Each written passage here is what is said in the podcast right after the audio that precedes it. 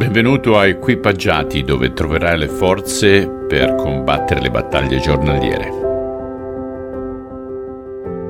Carissimi, quest'oggi vediamo la conclusione del ventesimo capitolo, dal versetto 19 al versetto 31, ovviamente sempre nel Vangelo secondo Giovanni. La sera di quello stesso giorno, che era il primo della settimana, Mentre le porte del luogo in cui si trovavano i discepoli erano chiuse per timore dei giudei, Gesù venne e si presentò in mezzo a loro e disse, Pace a voi. E detto questo mostrò loro le mani e il costato. I discepoli dunque, veduto il Signore, si rallegrarono. Allora Gesù disse loro di nuovo, Pace a voi. Come il Padre mi ha mandato, anch'io mando voi.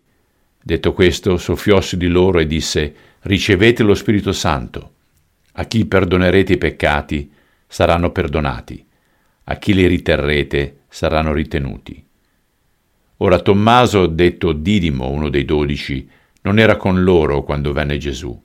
Gli altri discepoli dunque gli dissero, Abbiamo visto il Signore. Ma egli disse loro, Se non vedo nelle sue mani il segno dei chiodi e non metto il mio dito nel segno dei chiodi, e se non metto la mia mano nel suo costato, io non crederò. Otto giorni dopo i suoi discepoli erano di nuovo a casa e Tommaso era con loro. Gesù venne a porte chiuse e si presentò in mezzo a loro e disse Pace a voi. Poi disse a Tommaso Porgi qua il dito e guarda le mie mani. Porgi la mano e mettila nel mio costato e non essere incredulo, ma credente.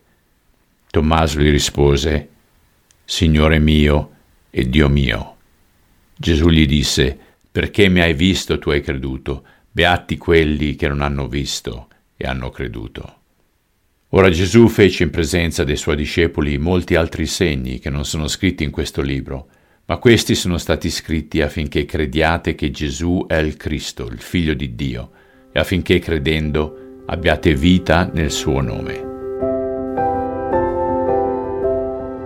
Padre, questa è la mia preghiera, l'ultima parte, la conclusione di questo capitolo, affinché credendo abbiate vita nel suo nome.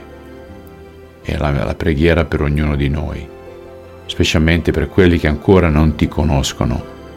Dacci quella potenza attraverso il tuo Spirito Santo di poter portare loro la buona novella del Cristo morto e risorto per i nostri peccati. Grazie. Amen. Ok cari, domani ultimo giorno, ultimo giorno. E poi vabbè ci sarà un altro anno per coloro che vogliono continuare. Ok, a domani.